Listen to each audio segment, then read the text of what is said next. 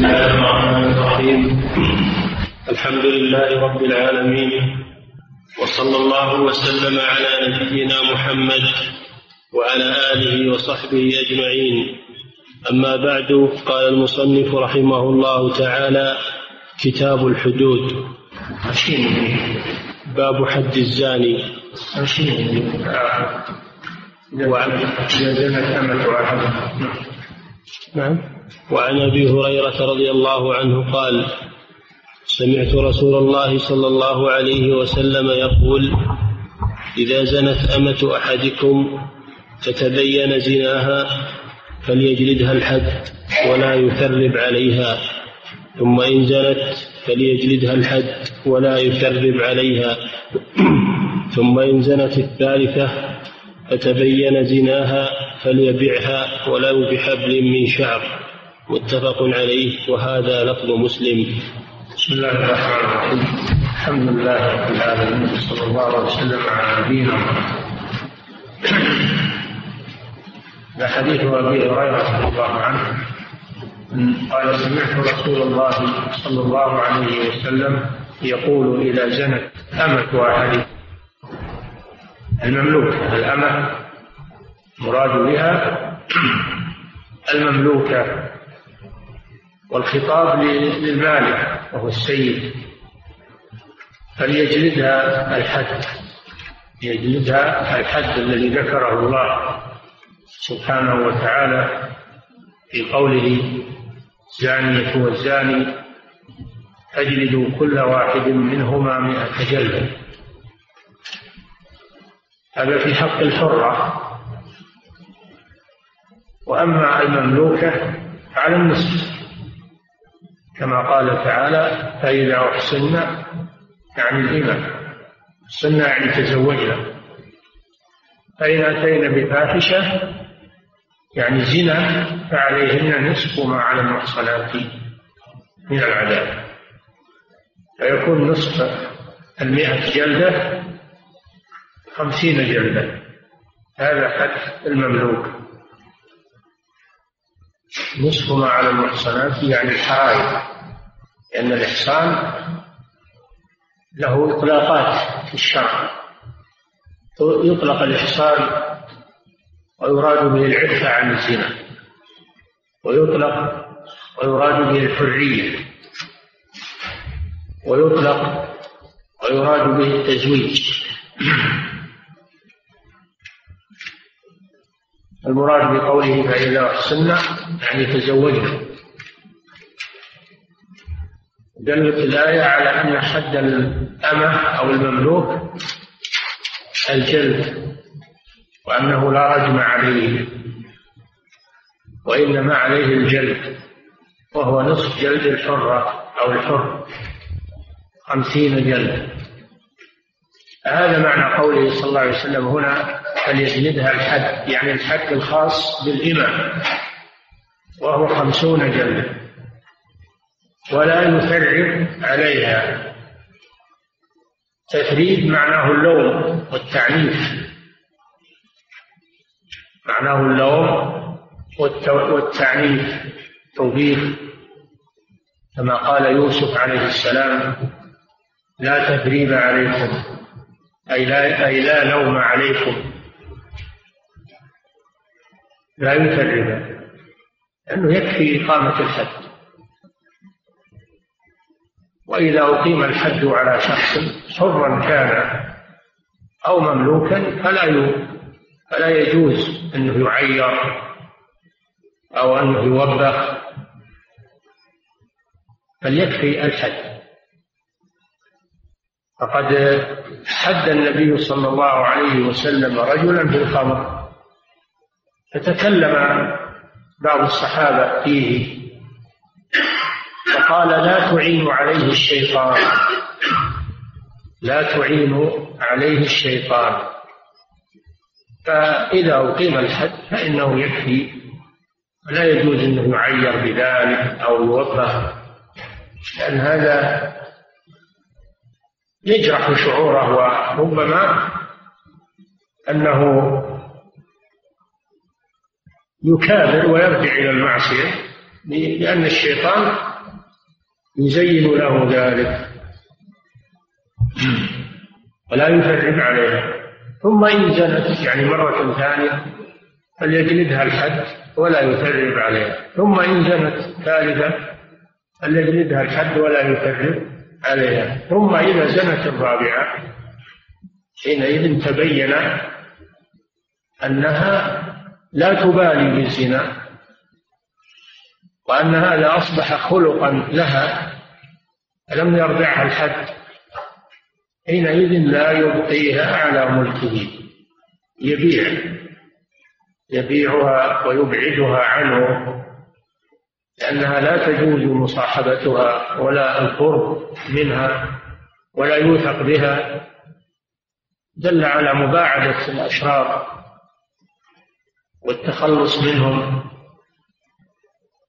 لأنهم يؤثرون على من خالطهم وقاربهم فليبيعها ولو بحبل من شعر يعني ولو بقيمة منخفضة جدا.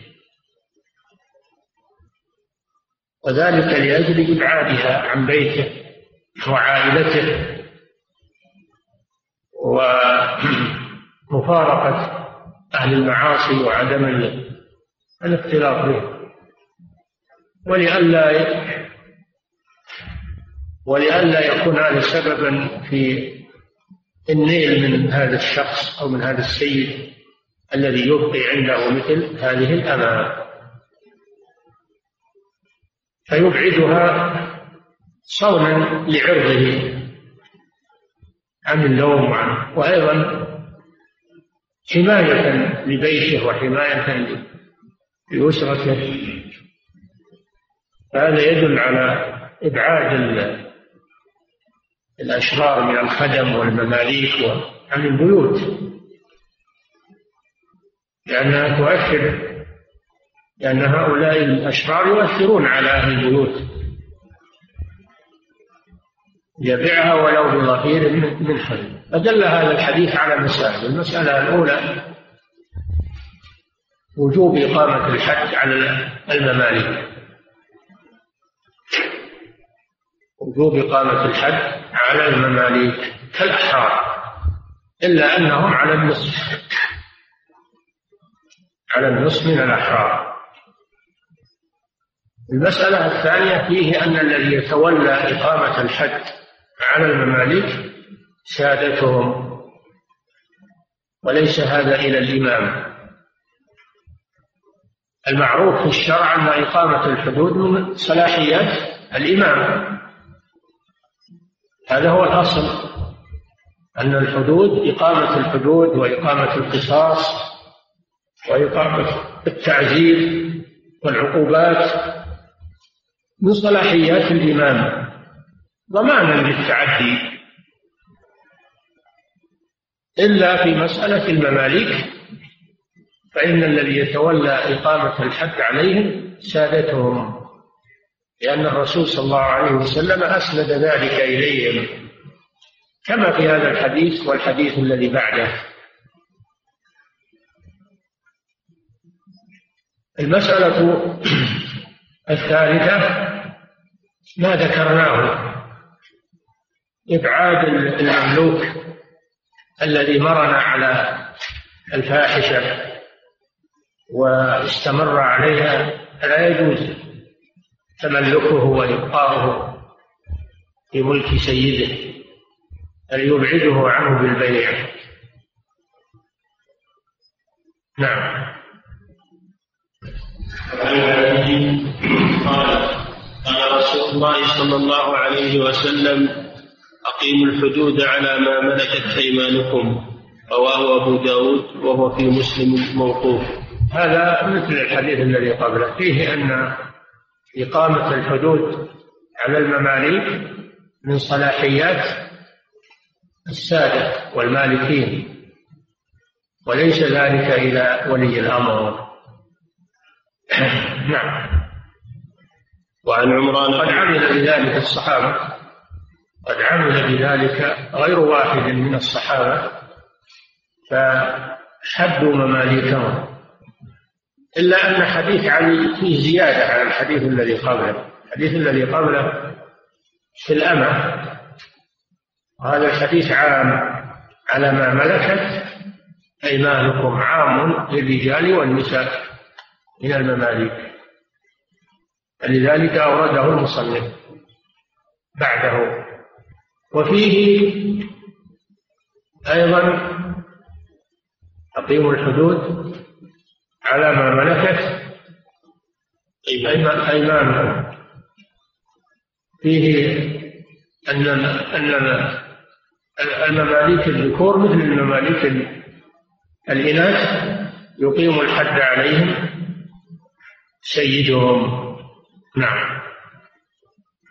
وفيه أيضا زيادة على ما سبق أن الذي سبق في حد الزنا خاصة.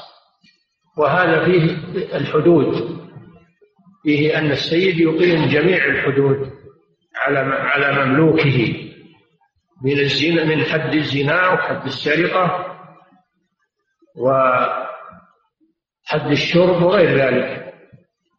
ففيه أنه يقيم عموم الحدود وليس ذلك خاصا بحد الزنا. نعم.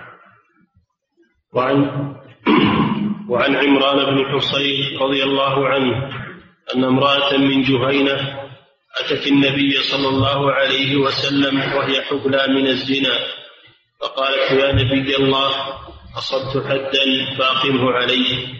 فدعا رسول الله صلى الله عليه وسلم وليها فقال أحسن إليها فإذا وضعت فأتني بها ففعل. فأمر بها فشكت عليها ثيابها ثم أمر بها فرجمت ثم صلى عليها. فقال عمر أتصلي عليها يا نبي الله وقد زنت؟ فقال لقد تابت توبة لو قسمت بين سبعين من أهل المدينة لوسعتهم. وهل وجدت أفضل من أن جادت بنفسها لله تعالى؟ رواه مسلم. نعم هذا الحديث فيه أن امرأة من جهينة من جهينة يقال لها الغامدية من قبيلة غامد. لأن غامد من جهينة بطن من جهينة وجهينة بطن من قضاعة. وقضاعة قبيلة آه، قحطانية لها بطون كثيرة. منها جهينة وجهينة لا تزال بهذا الاسم إلى الآن. وموطنها شمال غرب المملكة هذه القبيلة. جاءت هذه المرأة إلى النبي صلى الله عليه وسلم تائبة إلى الله وطلبت منه أن يقيم عليها الحد وأصرت على ذلك لأن لأنها ضاقت عليها الدنيا من الخوف من الله عز وجل فلم يسعها إلا أن تطلب إقامة الحج ليطهرها الله به من هذه الجريمة. فمجيئها إلى النبي صلى الله عليه وسلم وإلحاحها دليل على صدق توبتها. وأنها تريد بذلك أن يطهرها رسول الله صلى الله عليه وسلم من هذه الجريمة. وتذكرت أن عذاب الدنيا أهون من عذاب الآخرة. ألحت على النبي صلى الله عليه وسلم واعترف فهذا دليل على ثبوت الحد بالاعتراف الحد يثبت حد الزنا يثبت في أحد أمرين. الأمر الأول الاعتراف والأمر الثاني شهادة أربعة شهود. شهادة أربعة شهود. فهذا الحديث فيه إقامة الحد بالاعتراف. ولا بد من اعتراف أربع مرات كما فعل النبي صلى الله عليه وسلم مع ماعز السلمي ماعز بن مالك السلمي. لما اعترف على نفسه أربع مرات ردده النبي صلى الله عليه وسلم حتى اعترف على نفسه أربع مرات فأمر به فرجم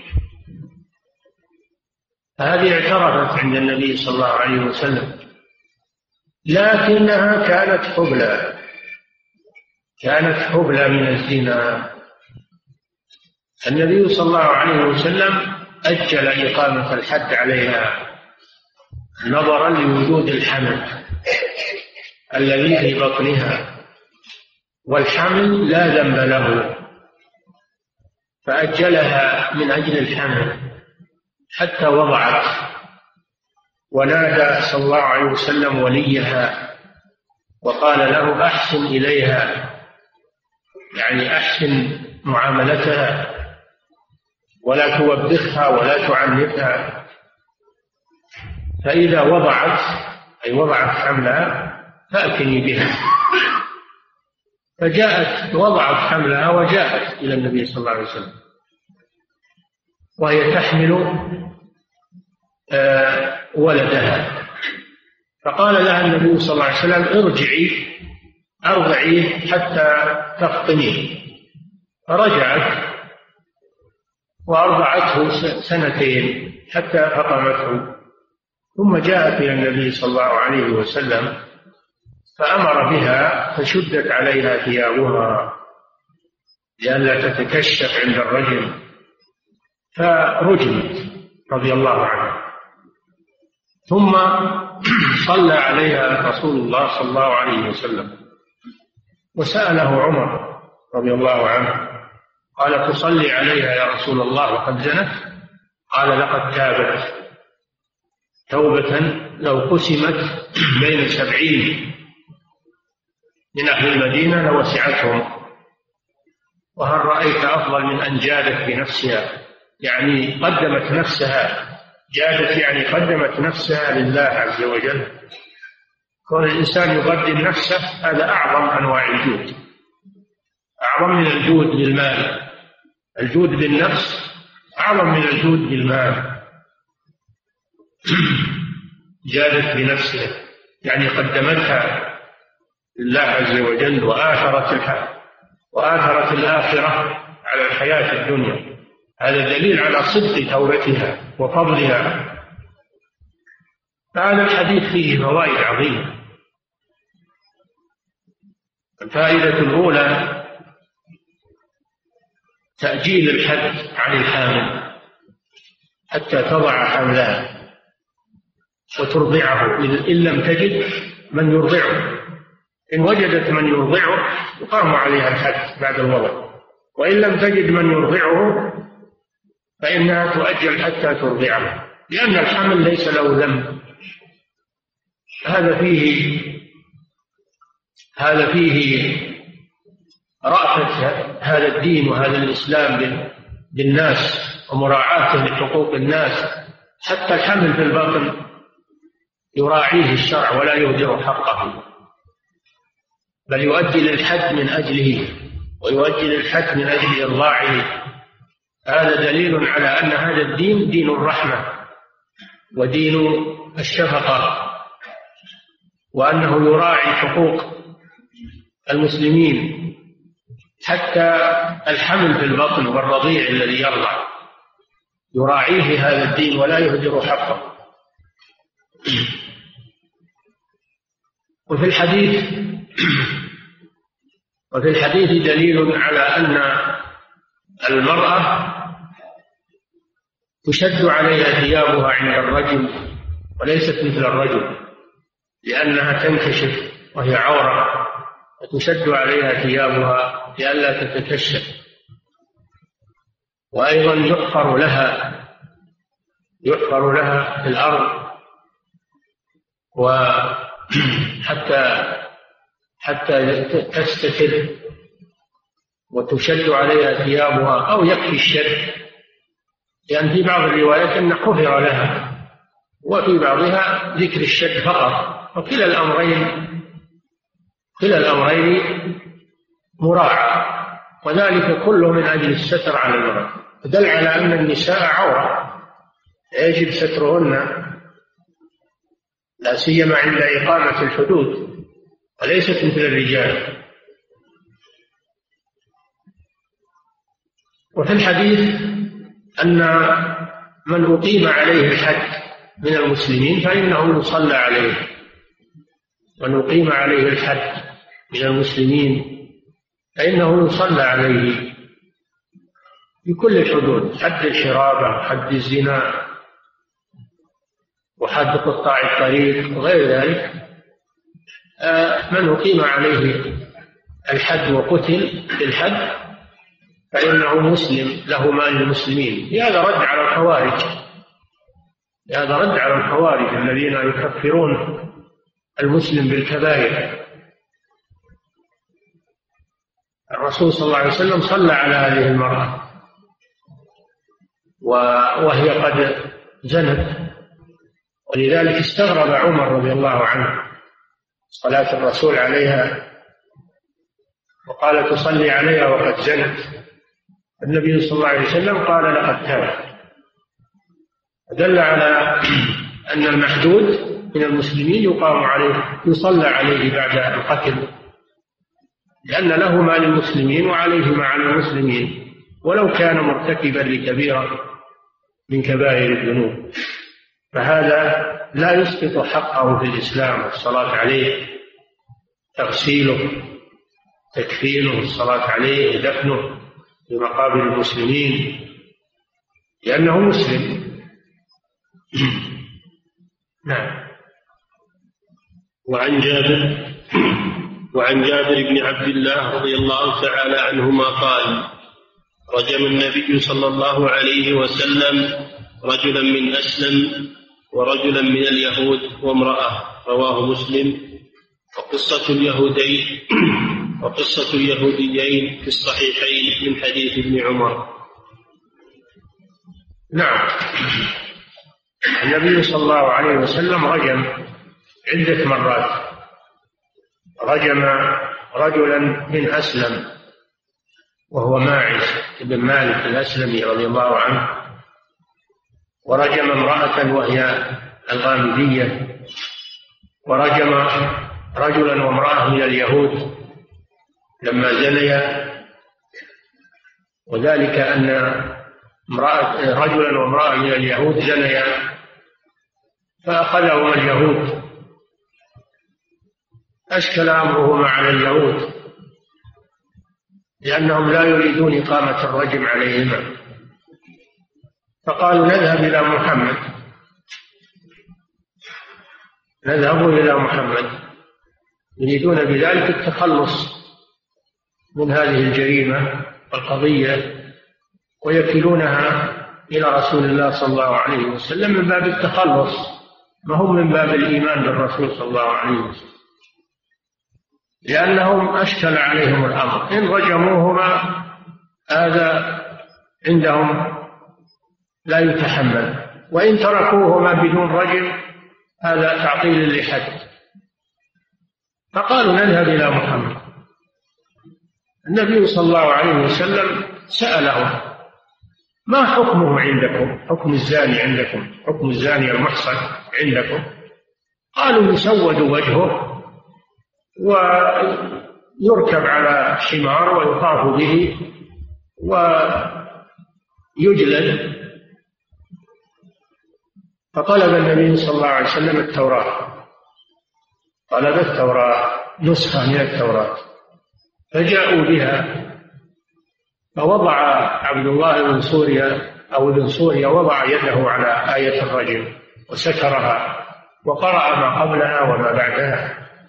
فقال عبد الله بن سلام رضي الله عنه وكان من اليهود ثم أسلم كان من أحبارهم ثم أسلم. قال له ارفع يدك. فرفع يده فإذا آية الرجم في التوراة فأظهر الله كذبهم وفضحهم ثم أمر بهما النبي صلى الله عليه وسلم فرجما اختلف العلماء هل رجم النبي صلى الله عليه وسلم اليهوديين بحكم التوراة أو رجمهما أو رجمهما بحكم الإسلام؟ لأنهما من من الرعية. هم داخلان تحت رعية النبي صلى الله عليه وسلم لأنهم أهل عهد داخلون برعية النبي صلى الله عليه وسلم والرجم عندهم في كتابهم فهو رجمهم بحكم الإسلام وقيل رجمهم بحكم التوراة. فإذا كان رجمهما بحكم الإسلام هذا دليل على إقامة الحدود على أهل الكتاب إذا كانوا معاهدين. فيقام عليهم الحد بحكم الإسلام لأنهم ملتزمون بذلك في العهد أن تقام عليهم الحدود. المسألة خلافية. فالحديث هذا فيه إثبات الرجم من فعل النبي صلى الله عليه وسلم وهو متواتر. الرجم متواتر في سنة النبي صلى الله عليه وسلم. وهو ثابت في القرآن أيضا في الآية التي نسخ لفظها وبقي حكمها من سورة الأحزاب هي قوله تعالى والشيخ والشيخة إذا زنيا فارجموهما البتة نكالا من الله والله عزيز حكيم نسخ لفظها وبقي حكمها. والسنة متواترة في إثبات الرجم. في حق المحصن حتى من من أهل الكتاب. ففي هذا رد على الذين ينكرون الرجم وهم الخوارج ومن في حكمهم من أهل الضلال الذين في هذا العصر الذين ينكرون الرجم ويقولون إنه وحشية وربما يقول هذا من ينتسب إلى الإسلام والى وإلى الثقافة ويكتبون إنكار للرجم. هذا ردة عن الإسلام. الذي ينكر الرجم يعتبر مرتدا عن الإسلام. لأنه ينكر حكما دل عليه الكتاب والسنة وإجماع المسلمين. فهو مكذب لله ولرسوله. الذي ينكر الرجم يعتبر مرتدا عن دين الإسلام. والرجم ثابت ولم ينسخ. وعمر رضي الله عنه يقول رجم رسول الله صلى الله عليه وسلم ورجمنا بعده. فأخشى إن طال بالناس زمان أن يقول قائل ما نجد الرجم في كتاب الله. لقد كان في كتاب الله وتلوناه ووعيناه. ورجم رسول الله صلى الله عليه وسلم ورجمنا بعده. فالرجم حكم شرعي ثابت في حق المحصن الزاني المحصن ومن أنكره فهو مرتد عن دين الإسلام. نعم. وعن سعيد بن سعد بن عبادة. نعم. وعن سعيد بن سعد بن عبادة رضي الله تعالى عنه قال كان في أبياتنا رويبل ضعيف. فخافت بأمة من إمائهم نعم. وعن سعيد بن سعد بن عبادة رضي الله تعالى عنه قال كان في أبياتنا رويجل ضعيف. فخبث بأمة من إمائهم. فذكر ذلك سعد برسول الله صلى الله عليه وسلم فقال اضربوه حده. فقالوا يا رسول الله إنه أضعف من ذلك. فقال خذوا عذكالا فيه مئة حمراء ثم اضربوه به ضربة واحدة ففعلوا. رواه أحمد والنسائي وابن ماجه وإسناده حسن لكن اختلف في وصله وإرساله. نعم هذا الحديث فيه قصة هذا الرويد تصوير رجل صغر لحقارته وضعف جسمه. ما كانوا يظنون أن فيه شهوة لضعف جسمه ولكن وجدوه على أمة من إمائهم يزني بها فذكروا ذلك للنبي صلى الله عليه وسلم. فأمر صلى الله عليه وسلم بجلده مئة جلده عملا بقوله تعالى الزانية والزاني فجلدوا كل واحد منهما مئة جلد. أمر بأن يقام عليه الحد قالوا يا رسول الله إنه أضعف من ذلك. ما يعني ما يطيق مئة جلدة لضعف جسمه. النبي صلى الله عليه وسلم أمرهم أن يأخذوا عكالا من النخلة. فيه مئة شمراء. فيضربوه به ضربة واحدة فيكون هذا عن مئة جلدة.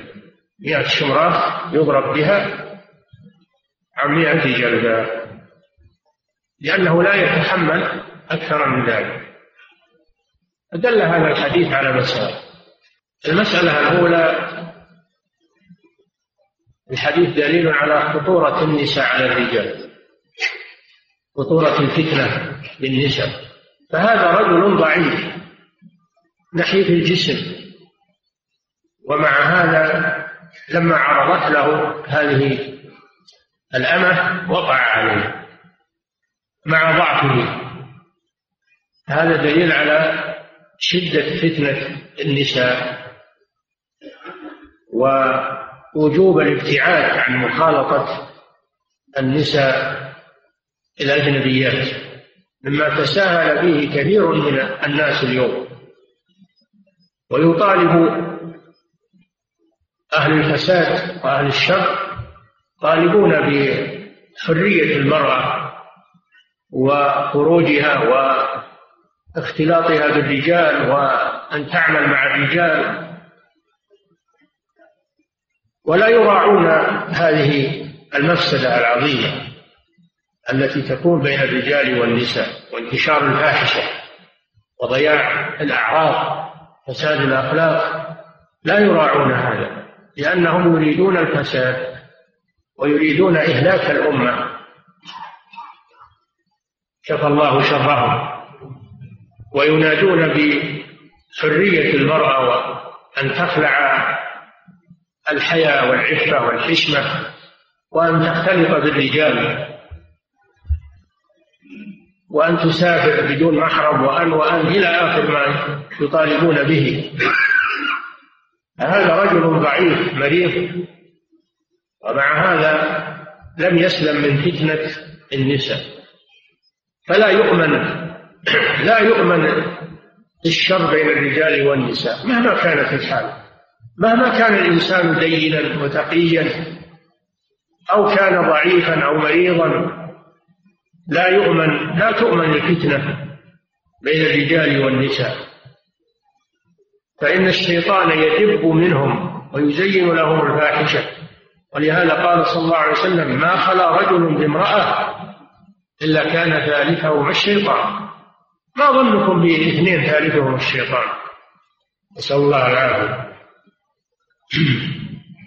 يزين لهم ويمنيهم ويغريهم بالفاحشة. هذه مسألة المسألة الثانية فيه أنه يقام الحد على الزاني وإن كان ضعيف البنية. ناحل الخلقة. لكن يقام عليه الحد بقدر استطاعته. وذلك أن يخفف عنه الحد بقدر استطاعته. وذلك بما أفتى به النبي صلى الله عليه وسلم بأن يؤخذ يؤخذ عسكال أو أو قنو نخلة فيه مئة شمرة ويضرب به ضربة واحدة. فيتحقق أنه ضرب مئة جلدة لأن كل شمرة عن جلدة. هذه فتوى من النبي صلى الله عليه وسلم. وهي موجودة في القرآن. في قصة أيوب عليه السلام. أيوب عليه السلام حلف أن يضرب زوجته لما غضب عليها حلف أن يضربها أن يجلدها مئة جلدة وكانت بارة به في مرضه وفي كانت بارة به ومشفقة عليه وكانت امرأة تقية. فلما شفاه الله من المرض وأراد أن ينفذ جلد على هذه المرأة البارة التقية. قال الله تعالى له وخذ بيدك ضغثا فاضرب به ولا تحنث. ضغط يعني القنو قنو النخل فيه مئة شمرة فضربها به هذه فتوى من الله سبحانه وتعالى. فتوى من الله لأيوب عليه السلام. النبي صلى الله عليه وسلم أفتى بمثلها في حق هذا الرجل الضعيف الذي لا يستطيع مئة كلمة والعلماء يقولون إن كان إن كان ال ال الذي ثبت عليه الحد لا يستطيع إقامة الحد عليه ينظر.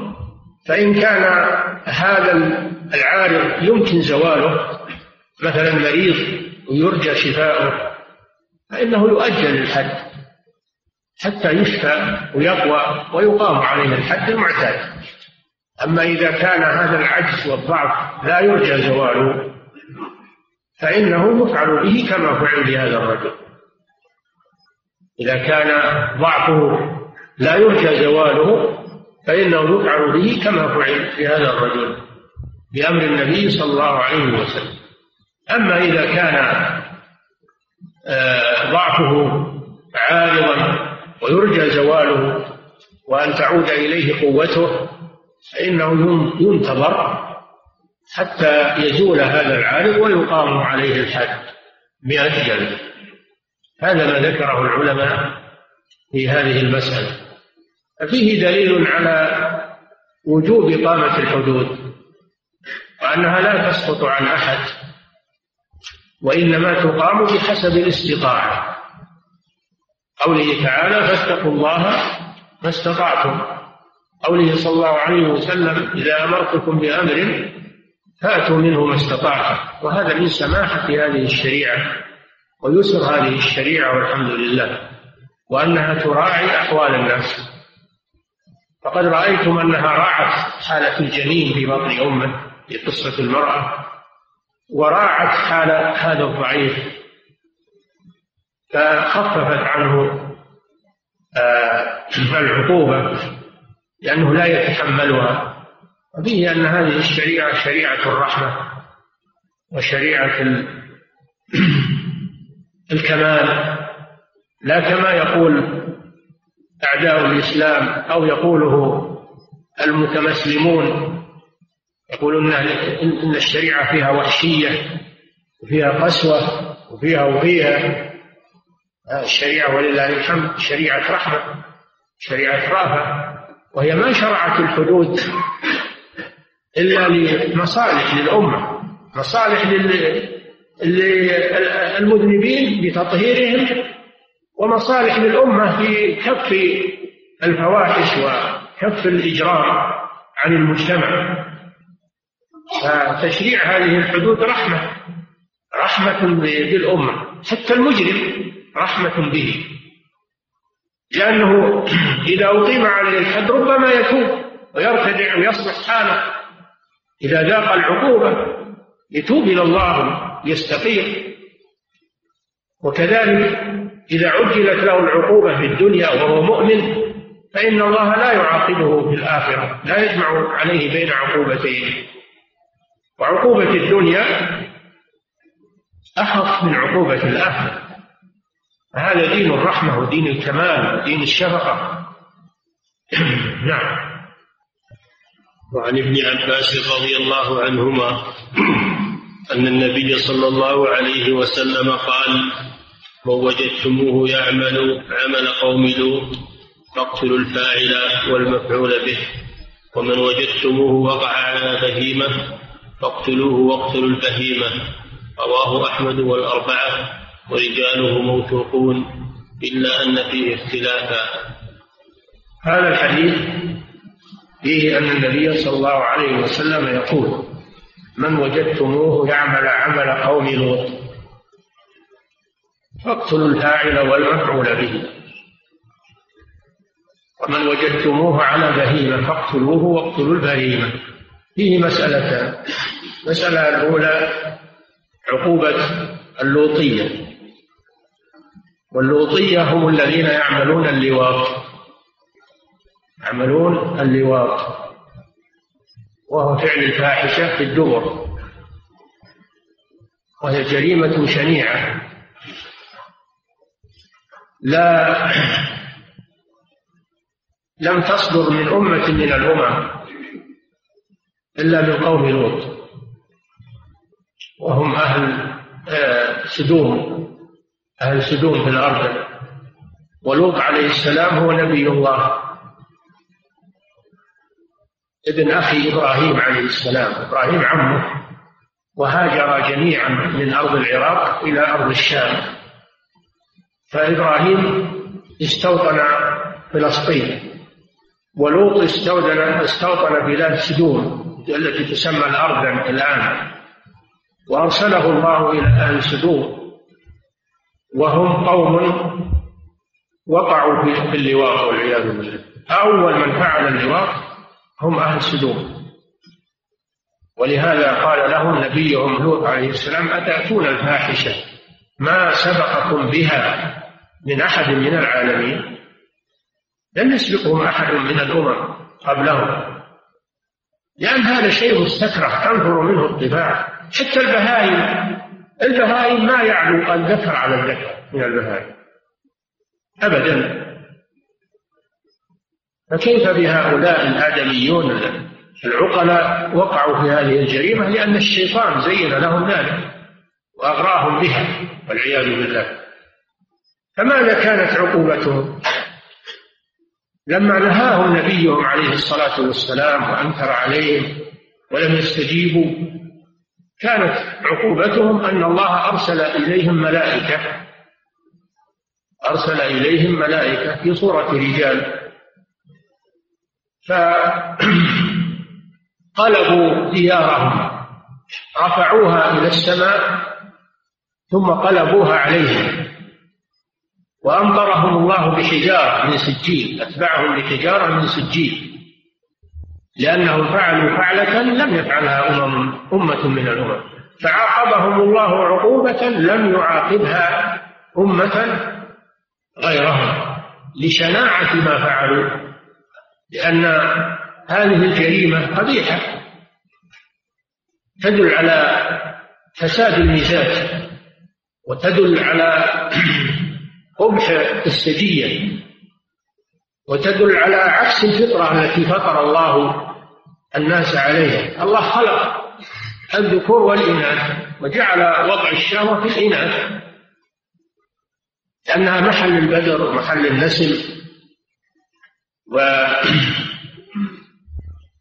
وأما إتيان الذكور فإنه فاحشة شنيعة وينشأ عنه فساد في الأعراض فساد في قلة حياة وأيضا ينقطع النسل بهذه الطريقة لأن هذا ما هو محل نسل ولا محل حرف.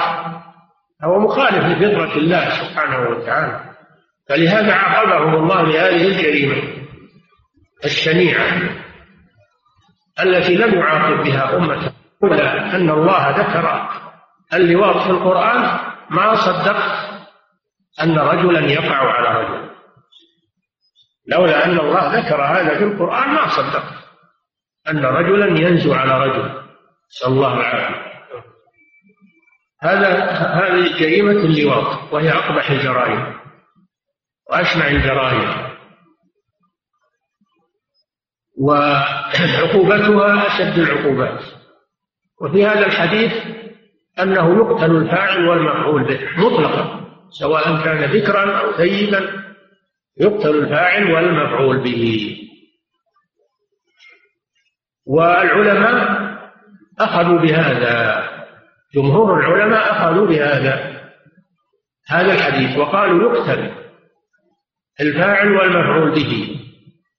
استئصالا لهذه الجريمة القبيحة تطهيرا للمجتمع منها. فيقتل الفاعل والمفعول به. وعلى هذا إجماع الصحابة أجمعوا على أن يقتل الفاعل والمفعول به. لكن اختلفوا في كيفية القتل. فبعضهم يرى أنه يحرق بالنار كما فعل أبو بكر رضي الله عنه. قد حرق اللوطية بالنار حرقهم خالد بن الوليد لأن جريمتهم أشنع الجرائم وقيل يقتلان بأن بأن بأن يرفعان إلى أعلى مكان في البلد ثم يلقيان من المرتفع ويتبعان بالحجارة كما فعل الله بقوم لوط. أشنع عقوبة والعياذ بالله. وقيل يقتلان بالسيف. يقتلان بالسيف. فلا بد من قتلهما ولكن اختلفوا في كيفية القتل. وقيل يرجمان بالحجارة. كما يرجم الزاني. يعني أربعة أقوال. القول الأول أنهما يحرقان بالنار القول الثاني أنهما يلقيان من شاهق ويتبعان بالحجارة. والقول الثالث أنهما يقتلان بالسيف أو بإطلاق الرصاص عليهما. والقول الرابع أنهما يرجمان بالحجارة كما رجم الله قوم لوط. بالحجارة من سجيل. هذه عقوبة اللوطية والعياذ بالله.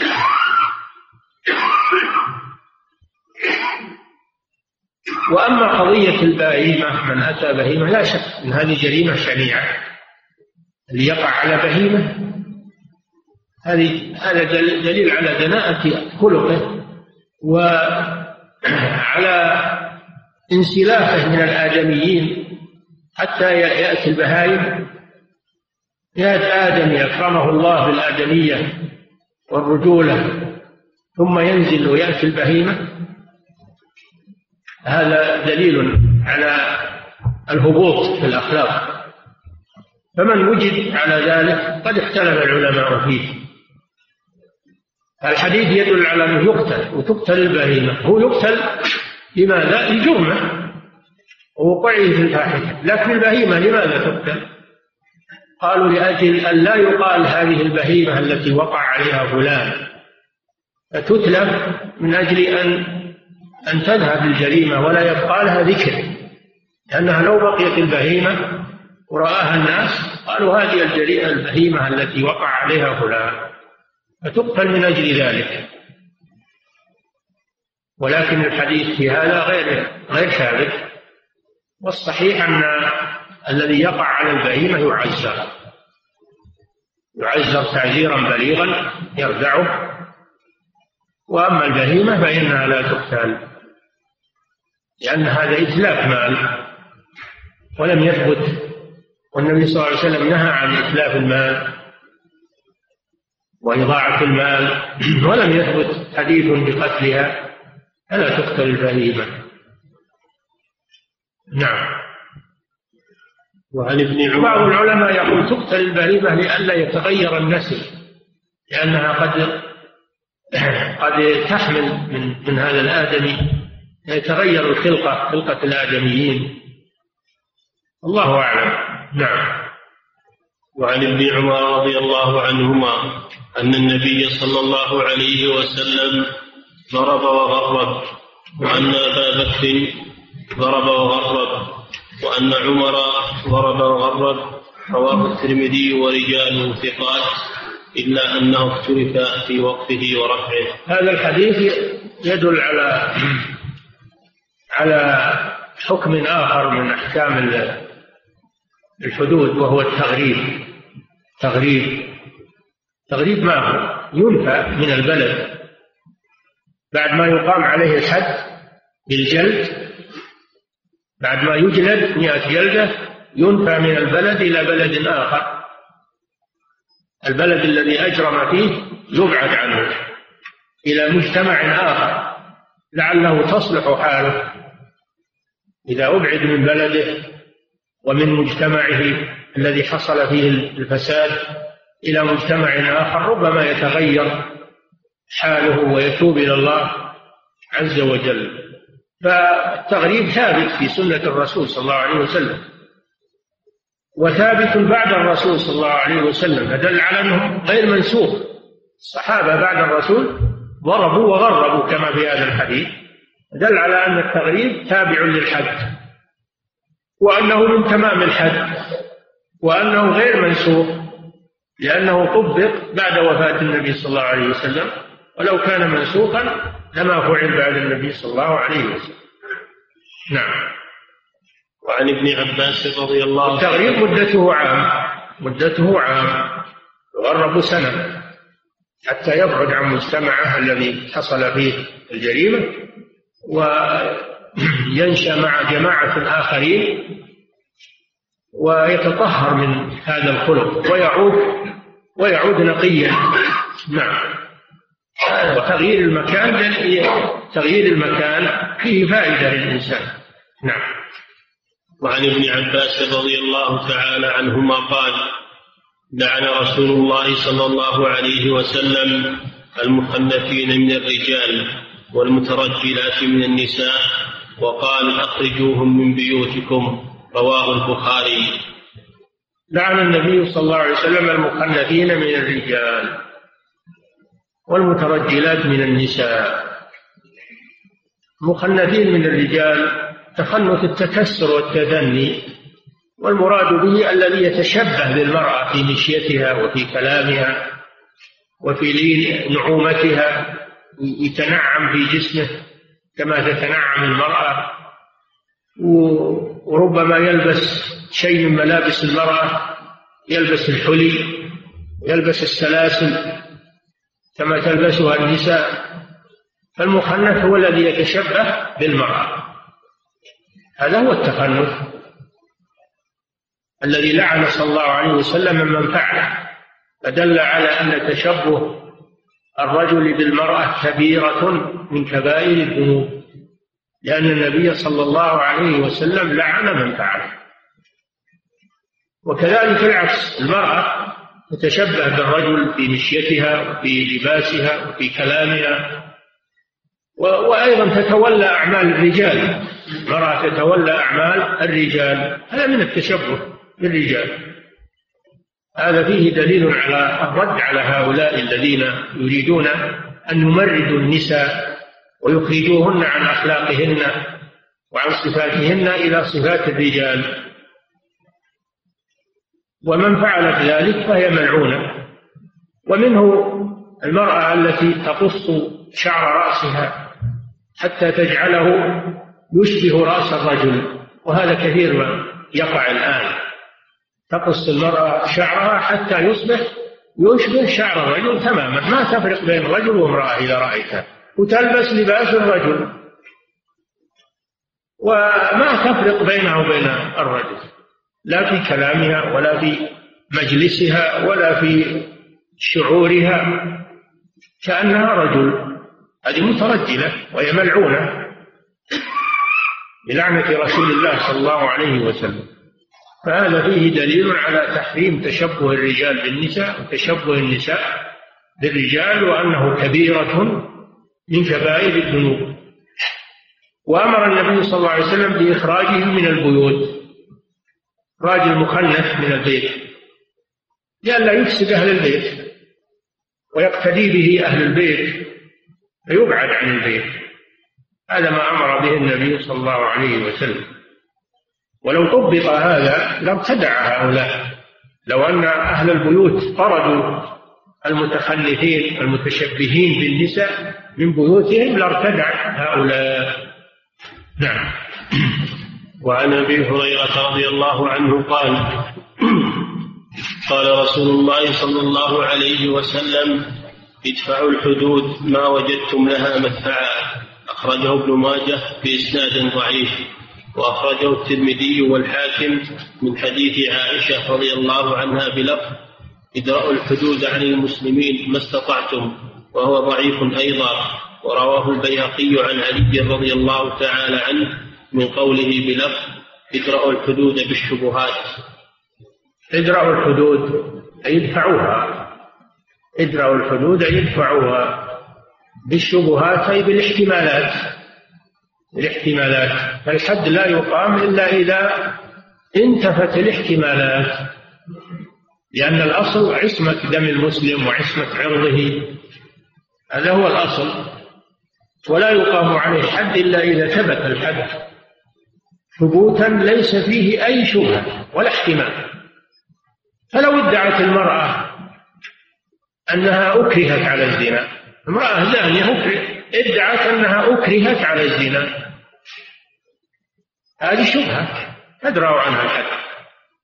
أو امرأة حملت وليس لها زوج ولا سيد وادعت أنها تحملت دماء الرجل بدون جماع تحملت به بدون جماع وحملت بسبب ذلك يقبل منها هذا ولا يقام عليها الحد.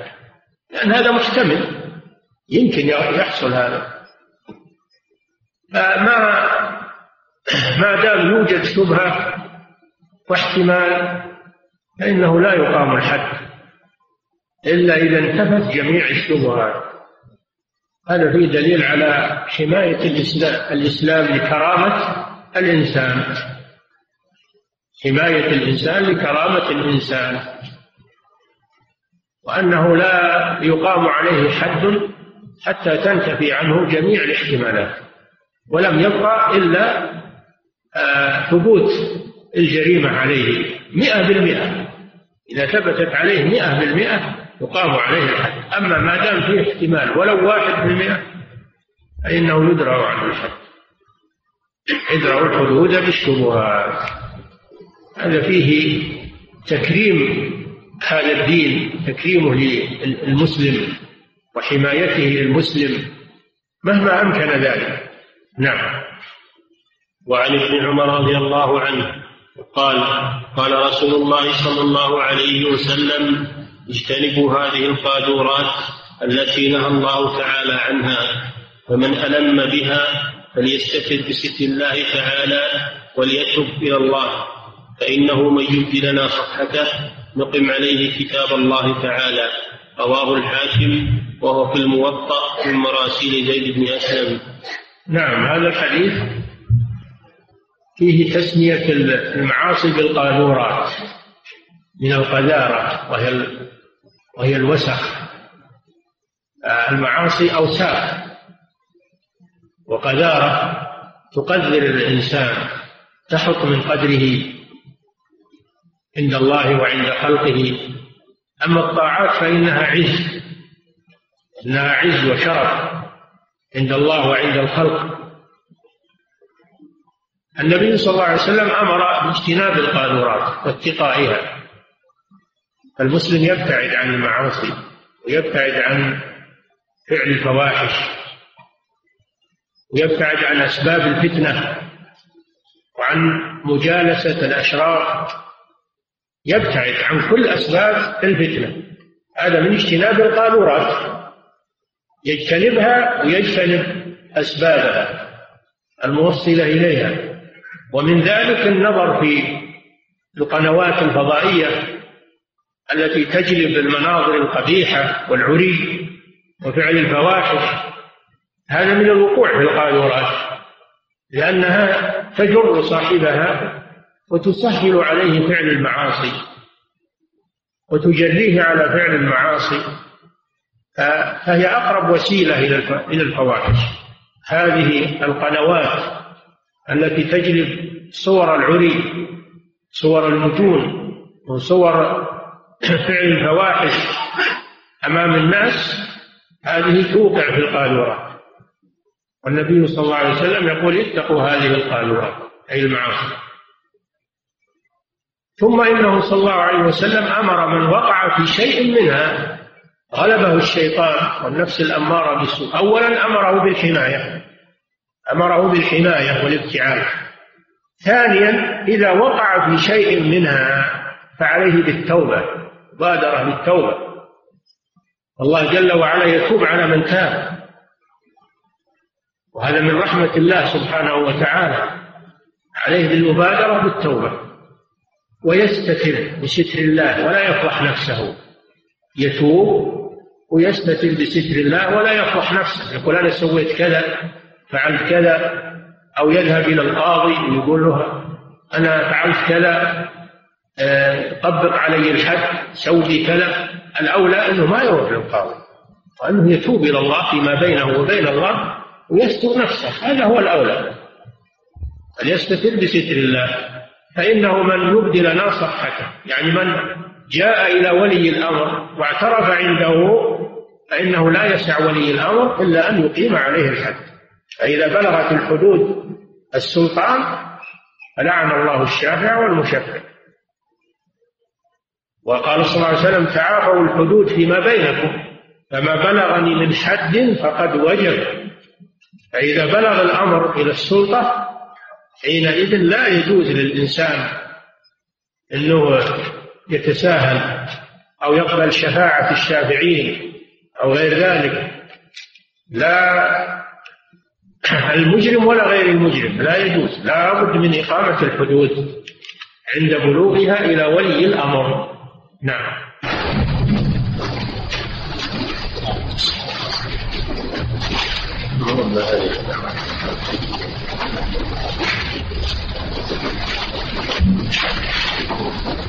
قبل أن نبدأ في الأسئلة الليلة القادمة ليس فيها درس إلى يوم السبت إن شاء الله.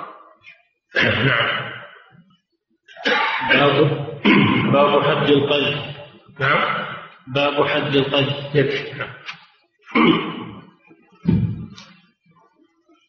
فضيلة الشيخ في حديث عبادة في حديث عبادة بن الصامت والثيب بالثيب جلد مئة والرجم فهل معناه أن حد الثيب جلد مئة ورجم معا؟ نعم هذا قال به بعض العلماء إنه يجمع بين الجلد والرجم في حق المحصن. قد فعله علي رضي الله عنه وقال جلدتها بكتاب الله ورجمتها بسنة رسول الله صلى الله عليه وسلم ولكن الجمهور على أنه يكفي الرجم نعم. فضيلة الشيخ ما مناسبة إيراد حديث نعم. ابن عباس؟ نعم. ما مناسبة إيراد حديث ابن عباس في هذا الباب؟ لعن الله المترجلات من النساء. لأن الباب باب حد الزنا. باب باب حد الزنا. والمترجلات ترجل سبب لوقوع الفاحشة المرأة إذا اختلطت بالرجال وعملت أعمال الرجال وخالطتهم في المكاتب وفي غير ذلك أو في المستشفيات أو في الطائرات أو إذا خالطتهم وفعلت مثل أفعال الرجال تشبهت بهم هذا المدعاة للفاحشة. كذلك الرجل إذا تشبه بالنساء هذا مدعاة للواط والعياذ بالله. الرجل إذا تشبه بالمرأة في نعومته وفي بعضهم يعمل أصباغ مثل ما تعمل المرأة أصباغ في وجهه وبعضهم يحلق شعوره يحلق لحيته ويحلق شاربه يصبح كأنه وجه امرأة ويدهن بالدهونات والكريمات ويلبس الحلي والسلاسل حتى يصبح كأنه امرأة. هذا مدعاة للواط والعياذ بالله. نعم. فضيلة الشيخ ذكرتم أن المرأة نعم. ذكرتم أن المرأة تكون حاملا إذا تحملت بماء الرجل فما معنى ذلك؟ معنى ذلك أنها تأخذ مني الرجل وتضعه في فرجها. تأخذه في قطنه أو في شيء تضعه في فرجها ويتسرب إلى داخل الرحم فتحمل بإذن الله. نعم. فضيلة الشيخ هل للإنسان أن يقيم الحد على من تحت يده من الأبناء والبنات؟ لا. هذا خاص بالمماليك أما الأبناء والبنات هؤلاء يقيم الحد عليهم السلطان ولي الأمر. نعم. فضيلة الشيخ الاختلاف لكن التأديب لكن التأديب والتعزير هذا من حق صاحب البيت إنه يؤدب أولاده. قال صلى الله عليه وسلم اضربوهم اضربوهم عليها لعشر قال تعالى واللاتي تخافون نشوزهن فعظوهن اهجروهن واضربوهن واهجروهن في المضاجع واضربوهن التعزير لا بأس. الزوج يضرب زوجته يعزرها والمعلم يضرب آه، التلميذ يربيه والوالد يضرب أولاده ويربيهم هذا تعزير. أما الحدود فلا هذه ما يقيمها إلا ولي الأمر. نعم. فضيلة الشيخ الاختلاف في القتل للفاعل والمفعول به ما هو الراجح في ذلك؟ المهم أنه يقتل بأي وسيلة هذا هو المطلوب. المطلوب أنه يقتل وهذا محل إجماع الصحابة. سواء قتل بالتحريق أو أو بإلقائه من شاهق أو بضربه بالسيف أو بالرجل. المهم أنه يقتل. نعم. فضيلة الشيخ هل المرأة التي تعمل في الفلاحة ورعي الغنم وجمع الحطب تكون متشبهة بالرجال؟ لا ما هي متشبهة بالرجال لكن ما تختلط ما تختلط بالرجال. ولا تخلو مع الرجال تكون منعزلة عن الرجال. ولا مانع أنك تشتغل بالاحتطاب ورعي الغنم وتشتغل بالمزرعة. ما في معنى. ما زالت نساء المسلمين من عهد الصحابة يعملن هذه الأعمال لكن مع الحشمة مع الاستتار وعدم الاختلاط. نعم. فضيلة الشيخ هل حلق اللحى والشوارب من التشبه بالنساء؟ بلا شك.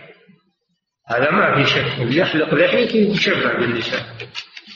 لأنه يزيل علامة الرجولة. يزيل علامة الرجال ويصبح مثل المرأة ليس لها لحية. نعم. فهو نوع تشبه.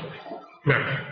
فضيلة الشيخ ماذا أفعل إذا كان لدي طفل يتشبه بالنساء؟ هل يحق لي ردعه بالجلد؟ عليك أن تؤدبه وتعزره. تبين له أولا أن هذا ما يجوز وأن هذا حرام وأن هذا خلاف المروءة. بين له فإذا لم يمتثل فإنك ترجع بالأدب الراجع. نعم. فضيلة الشيخ هل معنى قوله ثم إن زنت الثالثة؟ ثم, ثم إن زنت الثالثة فتبين زناها فليبيعها ولو بحبل من شعر أن نعم. الحد لا يقام عليها في الثالثة؟ لا بعد الحد. بعد الحد. يقيم عليها الحد ثم يبيعها. نعم. فضيلة الشيخ والدتي تلبس ملابس والدي كالقميص فهل هذا تشبه؟ نوع من التشبه. لبس المرأة لملابس الرجل نوع من التشبه. كذلك الرجل إذا لبس شيئا من ملابس المرأة هذا نوع من التشبه بلا شك. نعم. فضيلة الشيخ هل هل فيه حج على المتخنثين؟ يؤدبون. ما في حد لكن يؤدبون يؤدبهم ولي الأمر بما يردعهم ويؤدبهم أولياء أمورهم بما يردعهم. يعزرون حتى يمتنعوا من هذا الشيء. نعم. فضيلة الشيخ ما أحكام اللقيط في الإسلام ولمن ينتسب وهل يتبنى؟ هذا يأتي إن شاء الله. أحكام اللقيط ستأتي إن شاء الله. نعم. فضيلة الشيخ في حديث ورد عن النبي صلى الله عليه وسلم قوله لو تعلقت همة أحدكم بالثريا لنالها فما حكم صحته؟ إيش؟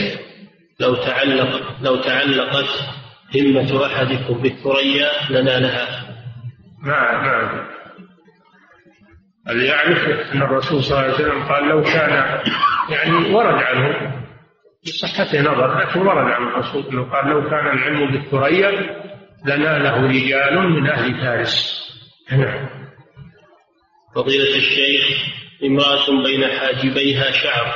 نعم. امرأة بين حاجبيها شعر فهل يجوز إزالته علما بأنه غير مشوه؟ لا ما يجوز إزالته لأن هذا مرتبط بالحاجب تابع للحاجب. لا تجوز إزالته نعم. فضيلة الشيخ إذا لعبت النساء الكرة. إذا لعبت النساء الكرة هل تحق عليهن اللعنة؟ لا ما ما تحق عليهم اللعنة لكن هذا ما يليق بالنساء. هذا ما يليق بالنساء. هذا وأيضا هذا يترتب عليه مفاسد وأنها تخلع ثيابها. هي من الكرة بثيابها تخلع تلبس ملابس خاصة رياضية. وضيقة هذا لا يليق بالمرأة. لعب الكرة ليس من ليس من صفات النساء. نعم.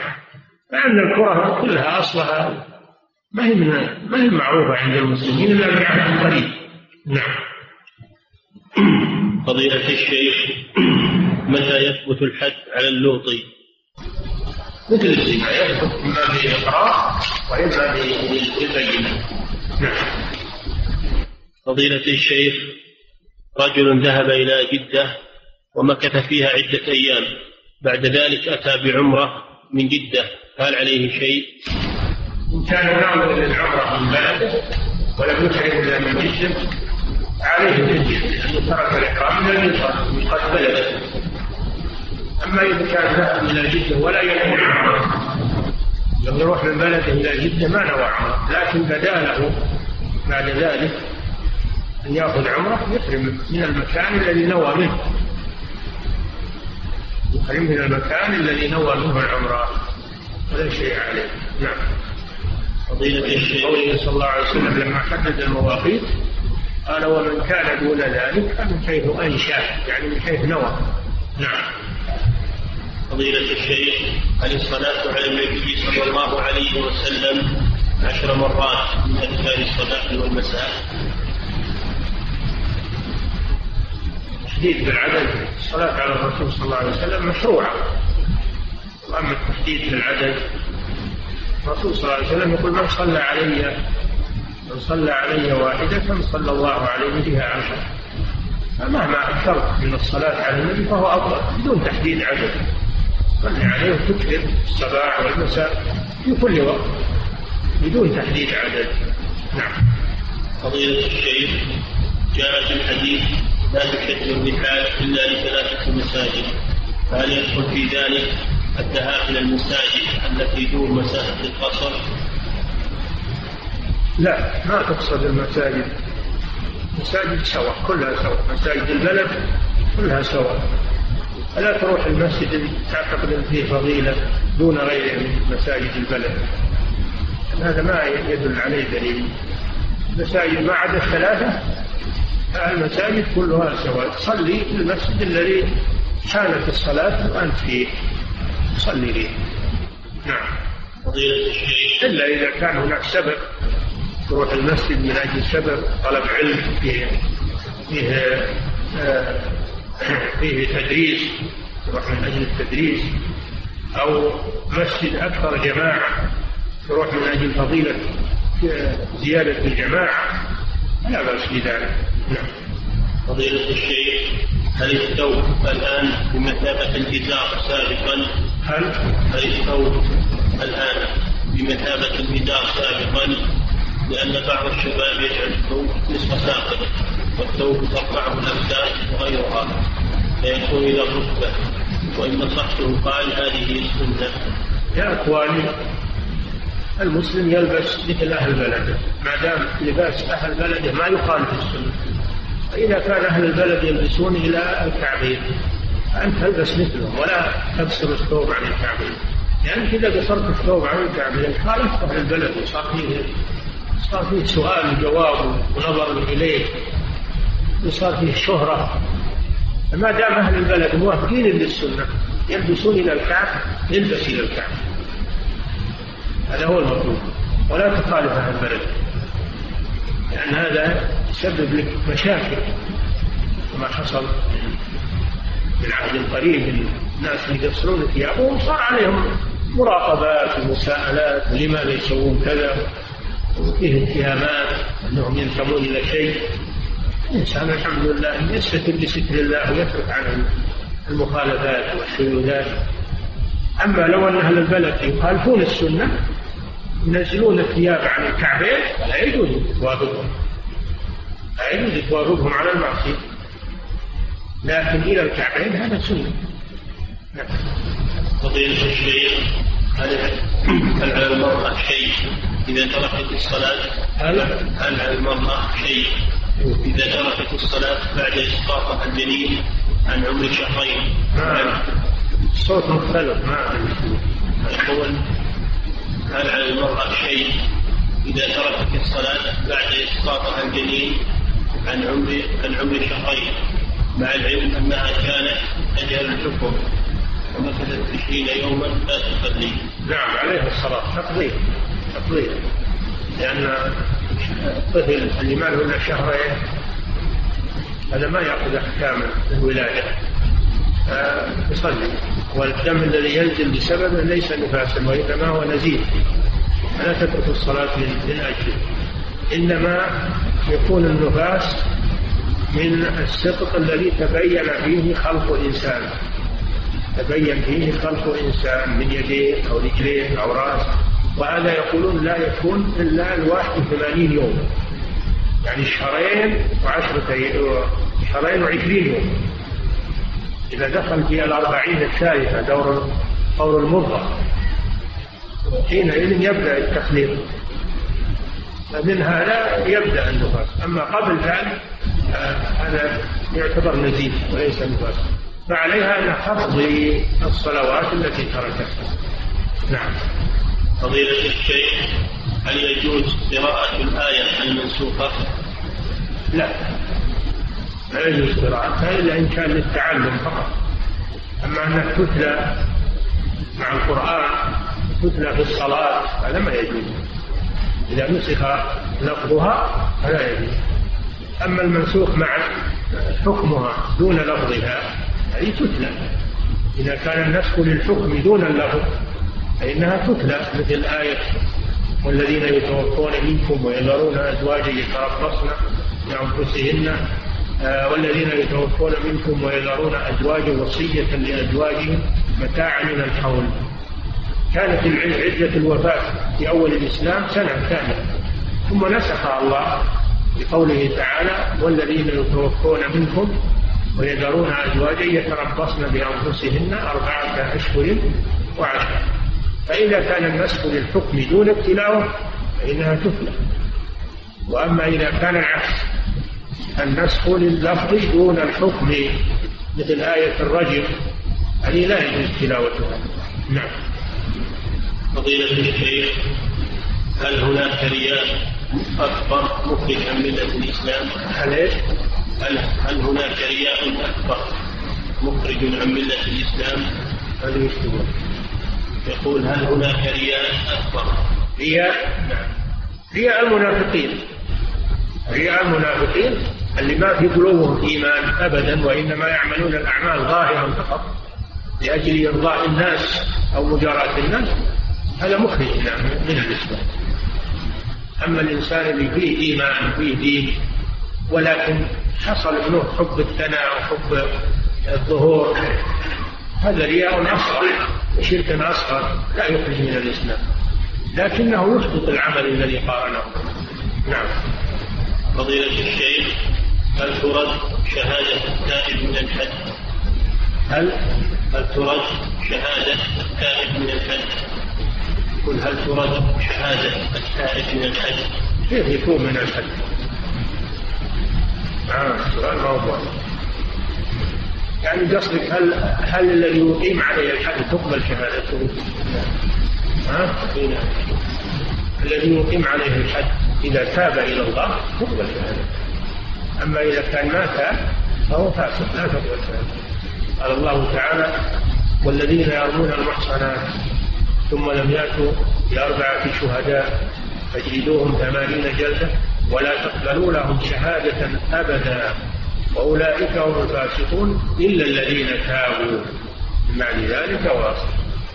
فإذا تاب بعد إقامة الحد عليه تقبل شهادته. أما إذا لم يتب فإنه لا تقبل شهادته ويكون فاسقا. نعم. فضيلة الشيخ ما حكم لبس العدسات الملونة للرجال والنساء؟ لا يجوز لبس العدسات إلا للحاجة إذا كان لضعف البصر. ويلبسها لأجل ضعف البصر فلا بأس بذلك. أما أنه يلبسها للزينة هذا عبث لا يجوز هذا نعم. فضيلة الشيخ هل يجب الإخبار عن عيب الأمة؟ نعم هل يجب الإخبار عن عيب الأمة إذا حصل منها الزنا؟ ما الحديث ليس